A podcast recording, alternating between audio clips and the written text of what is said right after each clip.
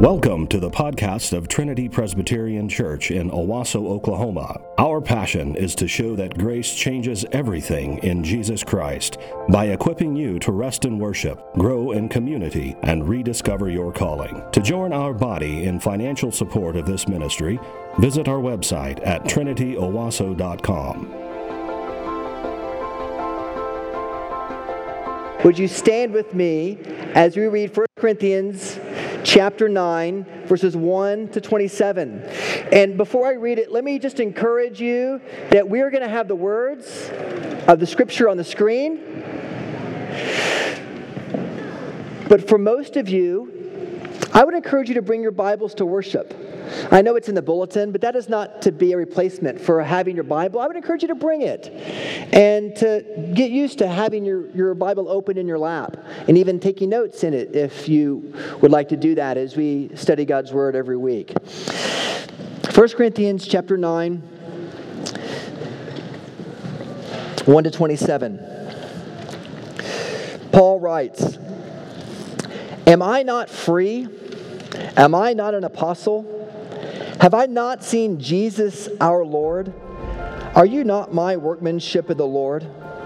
If to others I am not an apostle, at least I am to you, for you are the seal of my apostleship in the Lord. And this is my defense to those who would examine me. Do we not have the right to eat and drink?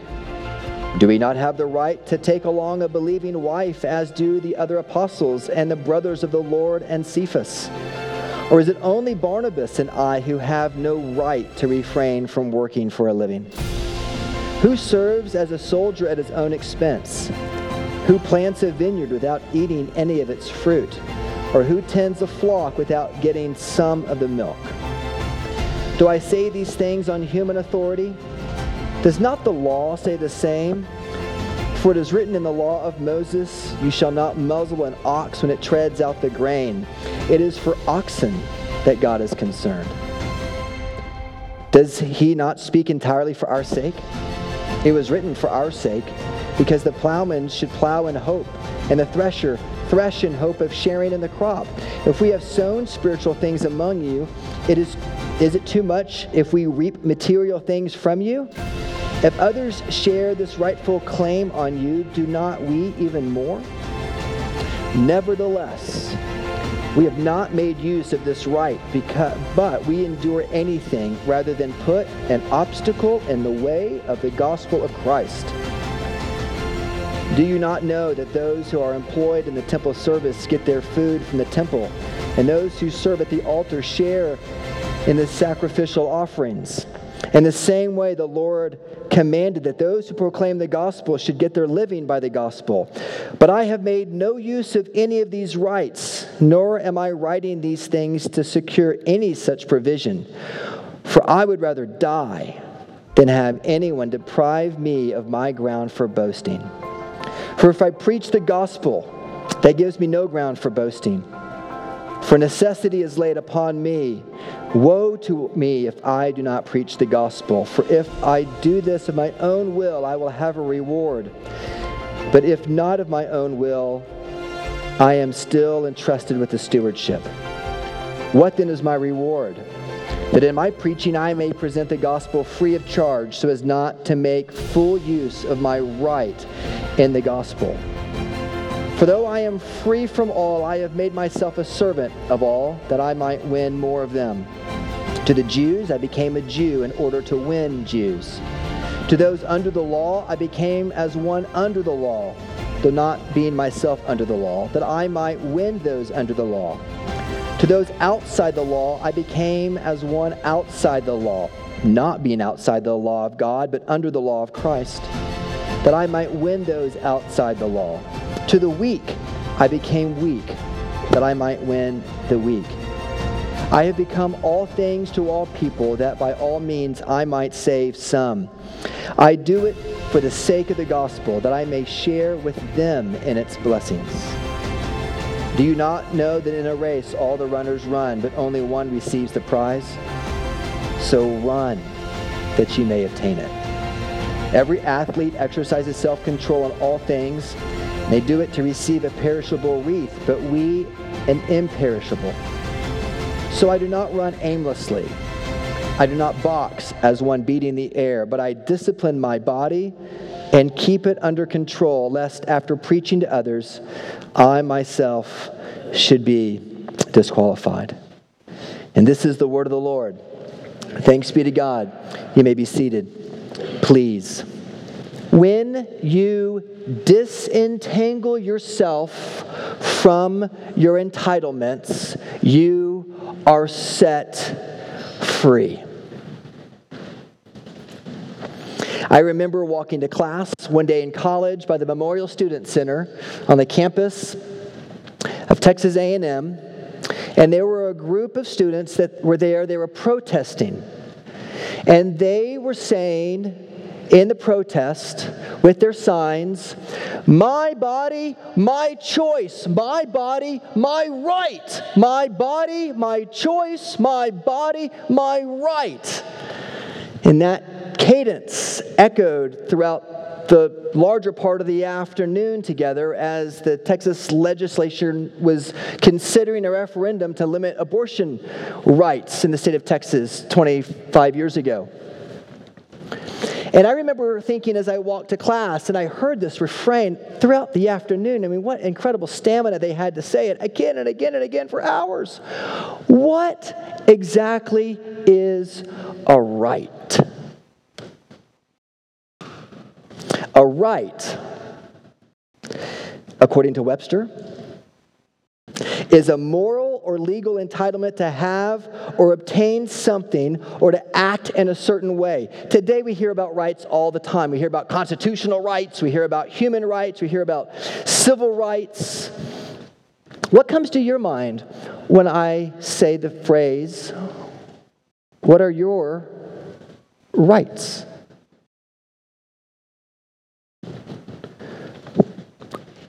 Often, as Americans, we equate rights with laws. And if you don't have any other moral teaching in your life, if you don't believe in Jesus, if you never go to church, if you just just live life, then you will by default be discipled by the world to believe that your right is equivalent to what the law allows you to do. And it's what the political powers that be have determined is your right. And if you're, if you're a, a faithful disciple of the world, if you don't have any other counter uh, challenge to, uh, to moral foundations, you will begin to believe just by default that political law largely determines your moral entitlements or boundaries. Does this make sense? And it is not a far step from that point to say, therefore, as a creed that you believe, what is politically correct becomes morally correct. And the word rights easily becomes an unsuspecting theologically, uh, theological creed that you deeply inhale and that you believe at a very foundational level. So, the Bill of Rights, for example, replaces your moral foundation and pushes the Ten Commandments aside. We have all kinds of rights that we believe, especially in our context. Our rights often determine our moral sensibilities. And in 1 Corinthians chapter 8 and chapter 9 is a famous passage, probably the most famous in all of Scripture, where it talks about our rights. And Paul had just said last week that it is love, not knowledge, that leads you to deny your rights, even if you have the ability to do it, for the sake of what he calls a weaker brother. In chapter 8, it was an issue of people whose conscience was concerned about eating food that was offered to idols. And Paul says, listen, it's just food. It's, it's like, don't get weird about it. But people who had grown up part of that ritual and convicted that they should not participate in that anymore, Paul says to the strong Christian, okay, don't eat the food for the sake of the conscience of the weaker brother. And in chapter 9, he shows them that he has in fact practiced that very principle. And he shows them in verses 9, 1 to 12. He speaks about his entitlements. In 12, to 18, his disentanglements, and from 19 through 27, his retitlements. Okay? So we're going to look at those three things entitlement, disentanglement, and retitlement in light of John, uh, 1 uh, Corinthians chapter 9. So, first, entitlement. The Corinthian church had misinterpreted Paul's behavior. Paul didn't take a salary from the church. He took a salary from the Ephesian church. He didn't take a salary from the Corinthian church. And they were like, hmm, most apostles do that. Paul must not be an apostle. Many apostles would bring on, like Peter. Peter was married. We don't have any record that Paul was married, and they would bring on their, their, their wives. And so it would be very customary for the church plant to provide for the apostle and for their, their family when they were visiting them. It was, it was customary. And Paul says, Do I not have the right to believe a, a, a uh, bring a, a believing wife along with me? Of course, he wasn't married as a hypothetical question. Do I not have a right to, to receive the material support from you? I mean, is, is, are you questioning my apostleship? I mean, you are the seal of my apostleship. I don't need to, like, I don't need to be paid by you. You are the seal of the truth of my apostleship because look at your changed lives, Paul says. And Paul says, I am entitled to all of these things. They are the right that I have as an apostle. And, and yet, Paul says, I am not using these rights because I don't want these rights to become a stumbling block for you. Lest you think I'm only encouraging you because I'm being cared for by you, lest you think I, I'm only encouraging you because of, of, of me being able to, to, to exist because of your, your generosity toward me. I, I give up those rights. I'll tent make so that nothing comes in the way of you hearing the gospel of Jesus Christ. And so he begins in this passage, he asks 16 questions in the first 12 verses. If you, if you write in your Bibles, just you might circle every one of those question marks in the first 12 verses. He's just saying, like, uh, do I not have rights? Of course I do. But love, not knowledge, leads. And so Paul, amidst all of these verses, says, Does a soldier not have a right? Does a, a vineyard grower not have a right to enjoy the fruit of his labor?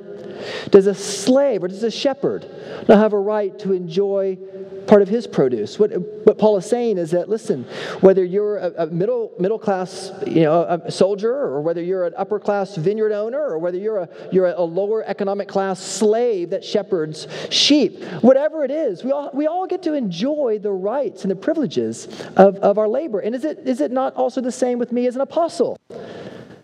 And then he quotes Moses and he says, you know, don't muzzle the ox while it threshes the grain. And so Paul is saying to the Corinthians, we have rights. I have rights. These are things that I'm entitled to as an apostle, but I gladly give them up for the sake of the gospel of Christ, so that you would not be distracted by the beauty of the gospel of grace. Quit bickering about who is an apostle among you. Back to chapter 1 and receive the good news. Because Paul says, when you disentangle yourself from your entitlements, you are set free. Keep that in mind. As you move to the next section of the passage, which talks about Paul's disentanglements. Certainly, Paul had right to use these rights, but he chose not to respect, hospitality, financial support by the Corinthians. He doesn't assert his Christian liberty to the detriment of his believers, of his, of his, of his uh, uh, church. He, he, he, he goes out of his way to say, What in my life might potentially stand in the way of you hearing the gospel? Get it out. Get it out. And so let's just drill home for just a second. Where have your rights hindered your love? Where have your entitlements crippled your joy? Hey, that's what Paul asks in Galatians chapter 4. What has happened to all your joy, Trinity? Where has your assertion of what you have, whether as an American or as a Christian or whatever you, uh, you want to use to define your life, where has that right robbed you of the joy that He wants you to have in Him? Listen, we may not be openly challenged like Paul was about our authority in the church or our relationship with other people, but there is a fight nevertheless, and it is real. Like, I mentioned the discipleship program of the world earlier. You know, like you do know that you are either being discipled toward the gospel or you're being discipled toward the ways of the world. There's no, there's no other way to approach it. I mean, some of you, for, for example, are, are forced to go through equality training at work right now, aren't you? And is there anything wrong with going through equality training per se? Of course not. We're all for equality. I mean, racism is sin. Homophobia is sin. But here's the question Who defines the boundaries of that equality? Where do the limits of equality end? With a species called humanity? The biblical term for equality is dignity, and it presupposes that one has dignified the creature. But that is an impossible term to use in an environment where you're being discipled in equality because as soon as you define equality, you risk your employment.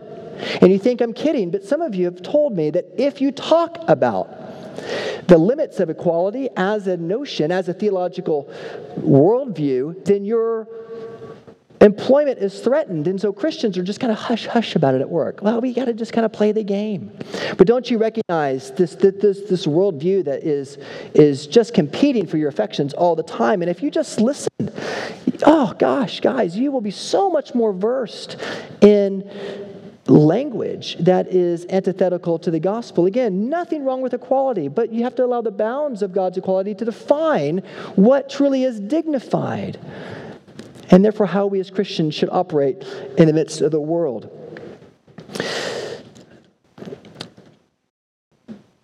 We have replaced the role of shepherds and pastors with the role of politicians and presidents, especially in the last four years. The World's Catechism teaches us to place the highest authority in our lives in yourself, in your community, or in the civil law, rather than in God's Word by His Spirit. And we've replaced the doctrine of Scripture with the law of the land, and we have replaced grace with a kind of blase social acceptance, where we catechize our children by the high priest of the talking heads of our favorite news outlets rather than by the mothers and fathers and sisters and brothers that, that Joanne just encouraged us. That, that's right here to encourage our children. And guys, we have to recognize that the truth of the gospel is an upside down kingdom. And Paul, who had every right as an apostle, laid down his rights. He disentangled himself from his rights in order that he might live in the joy of the gospel without any hindrance. So here's a question What rights stand in the way? Whether it's political right or a moral, whatever it is, however you want to define your rights, stands in the way of you giving everything you are to King Jesus. What has happened to all your joy? Could it be that there's a better way? Could it be, Trinity, that it's actually by not asserting our rights, but laying them down for each other that we demonstrate the law of love toward one another in an incredibly beautiful way, just as Paul did in 1 Corinthians chapter 9? There's a story of a little girl I heard this week um, whose dad uh, whose mother ironed his, uh, her father's shirts all the time for work. He, you know, this is the, this is the, uh, he had a job where he had to wear a white shirt almost every day to work. And so, and so this little girl just wanted, she just, she wanted to be able to please her dad. And so she went out with her brothers and, and um, they took the, the laundered shirts and they were going to hang them up on the clothesline. A clothesline, kids, is a thing in your backyard that used to have uh, clothespins. That's where you got the term clothespin, and you hang your clothes up and it dries in the sun. You think it's funny now, like all the millennials and the Gen Zs are like, oh, this is back in style. We're going to do this out in our backyard. So they, they hung it on the clothesline. Right, right, the clothesline. So it's all the, the, the gens, the Gen Xers like me that don't know what a clothesline is because the you know it's coming back. So it's a clothes, and so they hung this stuff up on the clothesline, and the little wanted to be like her big brothers and wanted to be like her mom and help her dad. And so she took his white shirt and she couldn't reach the clothesline. She couldn't, so she put it on a wheelbarrow. And she just let her, her, her daddy's shirt dry in the sun in the wheelbarrow. And her father came in the house that evening and took down his shirts, and he saw the shirt on the wheelbarrow, and it had gotten rusty all over it, had ruined his shirt. And he went berserk. He was so angry that his white shirt had been ruined with rust. And it crippled her relationship with men. And years later, she's, talk, she's telling the story and she's, she's talking about how the, the day her father got so mad at her for when she tried to help him and it was rusty and, and he, she ruined his shirt and, and how that's affected her relationships and even her relationship with God. And the counselor said, What do you think Jesus would have done with that shirt? She said, I don't know.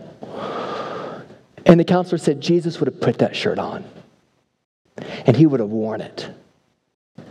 Because the truth is that your Savior, no matter how much you try, He wears the rust of your sin. He puts it on. He wears it with joy and pride. And you think He's angry with you? You, you think that you have to live by your rights as though somehow to, to stay in God's good graces, like laying down your rights, potentially being misunderstood like Paul was misunderstood. I mean, Paul's behavior changed with whoever he was with. To the Jews, he became a Jew. To the Gentiles, he became a Gentile, that he might win them. And he's being judged by these Corinthians like, God, you're inconsistent. You're not steady. You must not have a moral foundation. And Paul's like, No! I have my Father's delight. He wears the rusty shirt for me, and Jesus wears your rusty shirt. He wears your sin, and He makes it white as snow because He gives you a righteousness that is not your own in exchange for the rust of your life. And He is not angry with you.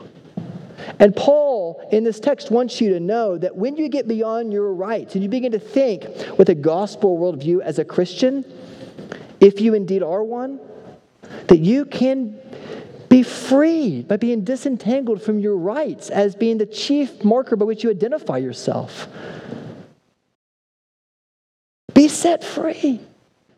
Because Jesus himself was the one who comes to you in the midst of you feeling entitled. And it is so subtle. I mean, it is so subtle, isn't it? Like, how easy it is for us as Christians to be able to say, you know what, I think I need this. I'm entitled to that. Fill in the blank.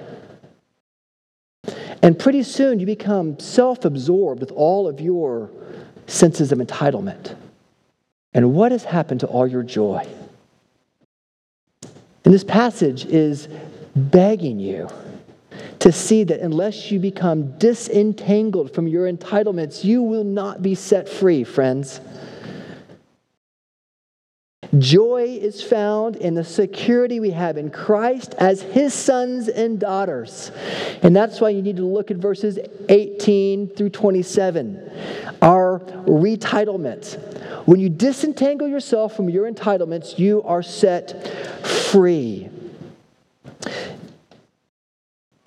You know, um, uh, this week at, at, Bible study on Tuesday morning, John John Nadig, we were talking, and, and it reminded me of of of, um, of the way that Satan works in, in my own life, at least. And you know, two, there are two kinds of of, uh, of martial arts. There's, there's like aggressive uh, martial arts where, you know, you're directly, um, some of you are black belts in this room, you know, like you're directly attacking the other person, like Kung Fu, for example, right? I mean, Kung, um, and then there's another kind of martial art where you're just using the potential energy of the person and the momentum to pin them down. That's judo, right? The gentle way. And, and so Satan loves to take suburban people like you and like me and use judo, not kung fu. You're like expecting kung fu. You don't see the direct attacks. It's because he's taken the good things in your life and he's made them ultimate things for you. And he has pinned you down by your senses of entitlement. And you wonder, why am I not more joyful? It's because you're weighed down by what Satan has just taken your own momentum of the flesh and he has pinned you. And isn't it interesting? That we become infatuated with our own comfort. And, and who, who's, the, um, who's the Lord of the Rings character that best exemplifies this, this infatuation? Gollum, Gollum yeah, that Gollum. Smeagol, right? Smeagol, who, who has this ring and it becomes beautiful, and then he covets it, and then he can't let go of it, and then it becomes his precious. And he, you know, and, and Smeagol becomes Gollum and, and Gollum is fighting like crazy it, it, to, to hang on to this ring. And some of you in this room, and I'm not picking on you, I'm in the same boat, are we are clinging to our preciouses, and it is killing us.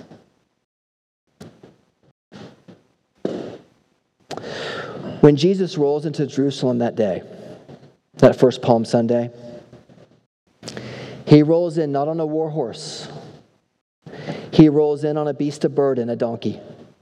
Humble. And it's interesting that Jesus is on the donkey, but who is bearing the greater burden? Your Savior is bearing the greater burden, infinitely more than that donkey ever could, because Jesus is bearing the weight of your rust and your sin upon himself. And Jesus is not angry at you. Hosanna!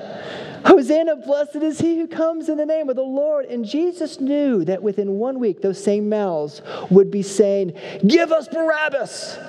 Crucify him! Crucify him. Jesus knows your heart.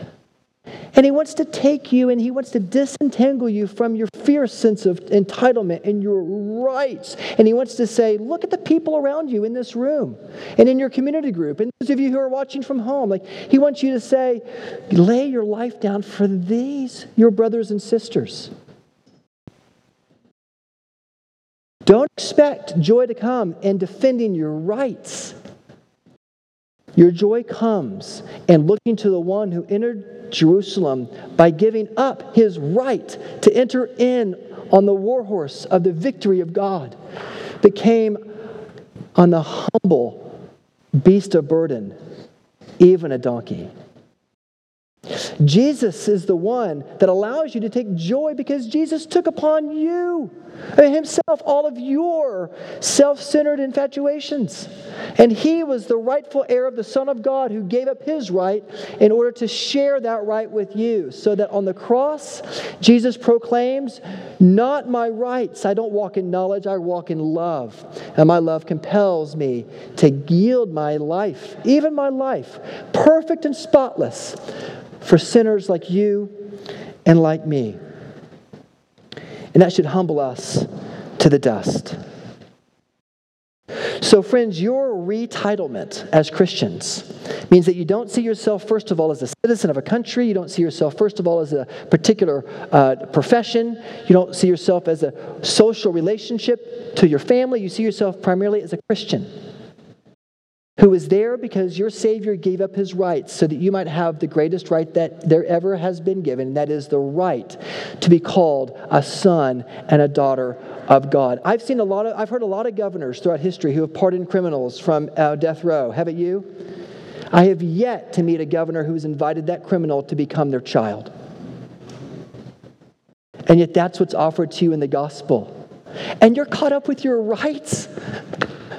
I mean, if we really knew what we've been given, how much it would change our life. And so, in just a minute, when you come to this table, you come with the joy of your Savior, knowing that He walked into Jerusalem on that Palm Sunday, knowing that out of your mouth will come one thing, and in your heart might be another. But now is the opportunity you have to confess Him yet again as Lord. And if there's an entitlement, if affluenza has become the pandemic of your heart, Please walk in repentance and self awareness about that. What a gift he offers to us. So entangled were the religious leaders of the day by their rights as the sons of Abraham that they f- freed Barabbas and they put to death the Son of God, their Savior. And Jesus, in going to the cross, took upon himself your entanglement. And Jesus denied himself his rights as the righteous Son of God so that you might be set free. And Jesus is the one who says, My body, the church, my rights as a son or a daughter of God. So as you come this morning to the table, you come to his body as those who have been given his rights to approach him as those who are beloved and cherished by him. Do you know that truth? If you do not, today you can. Because when you are disentangled from your entitlements, you are set free by your Savior, who humbled himself as he came into Jerusalem and prepared for the week of his death. Let's pray together. Father, would you help us not to run aimlessly, not to wear ourselves out beating the air, but to discipline our bodies and keep it under control, lest after preaching to others, we ourselves should not be disqualified. Help us, Father, to not define ourselves by our rights. Help us, Lord, to be defined by the rights you have given to us and our love, which demonstrates great self sacrifice. So, Father, nourish us as we, as we come to your table, we pray. And we ask these things in Jesus' name. Amen. Thank you for listening to our podcast. If you would like more information or would like to help support the local body of Trinity, please visit our website at trinityowasso.com.